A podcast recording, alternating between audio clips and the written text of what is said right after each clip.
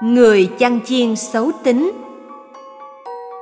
Hồi đó ở làng Bethlehem có một người chăn chiên. Người ta gọi ông là người chăn chiên xấu tính.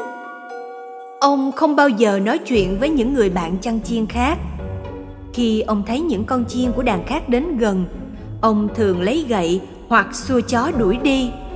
Hễ có ai cần gì đến nhờ vả, ông đều từ chối vì thế, ông chỉ sống một mình với đàn chiên và bầy chó của mình. Những người chăn chiên khác cũng không muốn đến gần ông, vì mỗi khi họ nói chuyện với ông là ông lại bắt bẻ từng lời nói của họ.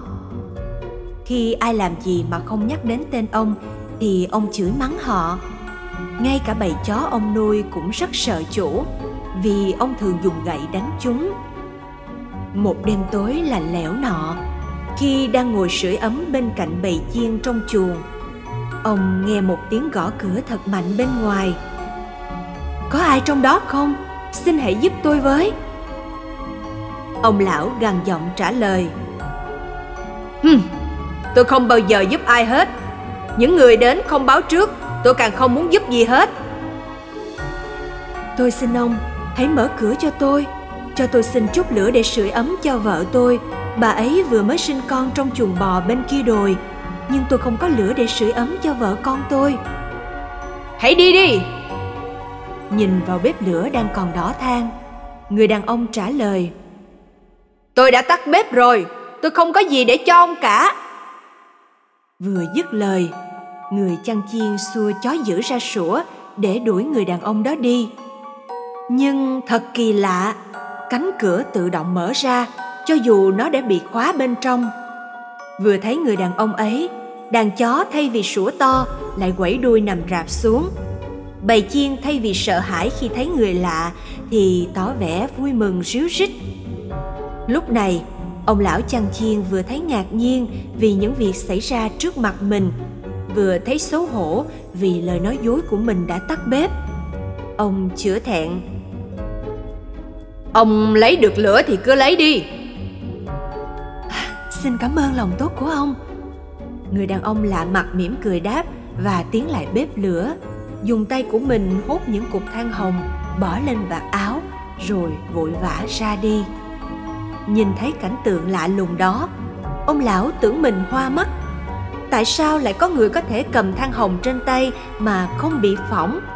Tại sao đàn chó không còn hung dữ? Tại sao đàn chiên không biết sợ trước người lạ?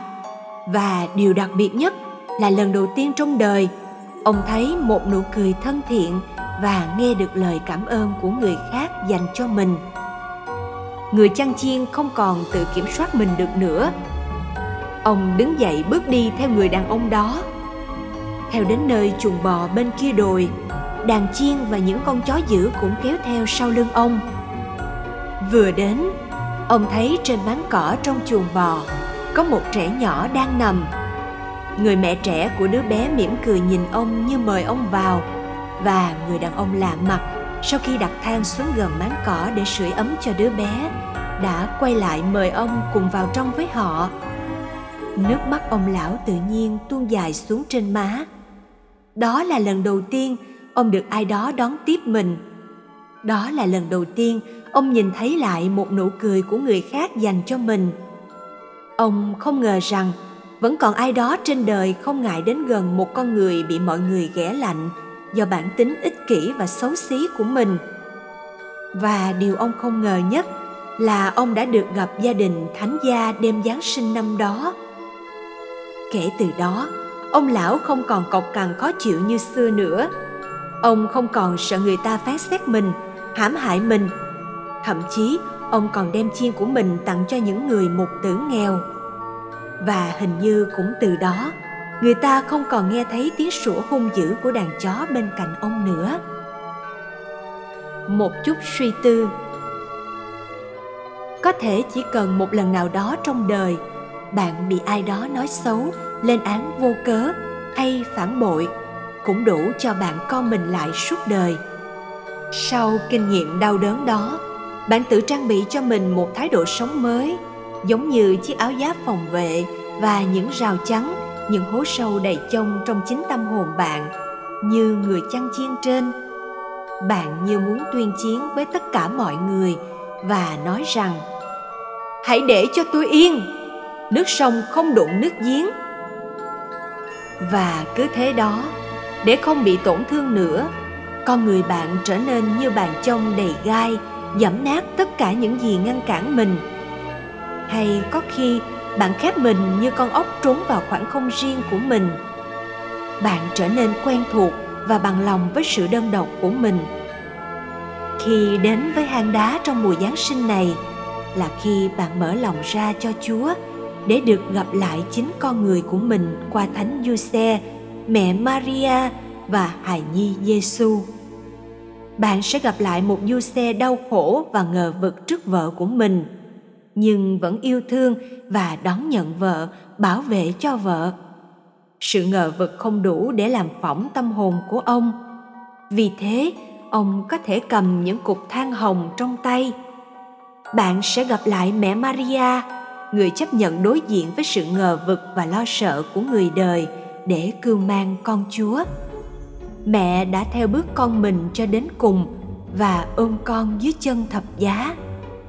Bạn sẽ gặp lại hài nhi giêsu còn một thiên chúa, âm thầm lặng lẽ sinh ra làm người, mang lấy thân phận mỏng giòn, sẵn sàng đối diện với sự bán đứng và bỏ rơi của học trò mình.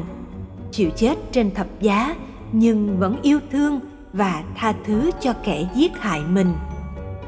Khi gặp các ngài một lần nữa trong mùa giáng sinh này là khi bạn được mời để mở lòng ra, để đón nhận và để được chữa lành khỏi những vết thương tâm hồn. Vì yêu thương chúng ta, thiên chúa đã từ bỏ sự an toàn phòng vệ của mình. Ngài đã mặc lấy thân hình bé bỏng đơn sơ nhất để không còn là mối đe dọa cho bất cứ ai đang bị tổn thương trong tâm hồn. Chỉ có bằng sự đơn sơ và khiêm tốn ngài mới có thể vượt qua những rào chắn đầy chông gai trong tâm hồn bạn, chữa lành vết thương cho bạn và ở lại trong con người bạn. Thực tế, ngày nay cũng có không ít những vị chủ chăn của chúa từ từ trở nên hung dữ, cộc cằn, khó chịu. Có khi họ làm bạn tổn thương, bạn cảm thấy thất vọng, mất niềm tin vào họ và bạn xa lánh họ nhưng có khi chính những vị chủ chăn khó tính ấy là những người đang đau khổ nhất. Có thể họ đã từng bị tổn thương trước đó. Có khi họ cũng đang chờ một sự đón nhận vô điều kiện, không xét đoán và không ẩn chứa những mong đợi của bạn để được trở lại với chính con người thật của mình. Khi thăm viếng chúa hài đồng, bạn hãy thử dâng lên chúa những hòn đá triểu nặng ngờ vực và cứng nhắc trong lòng mình. Có thể chúa đang cần nó để đắp lên chính hang đá của chúa. Như thế, lòng bạn sẽ mềm lại và để những cỏ rơm yếu đuối trong lòng trở thành chiếc thảm êm cho chúa được sinh ra trong bạn.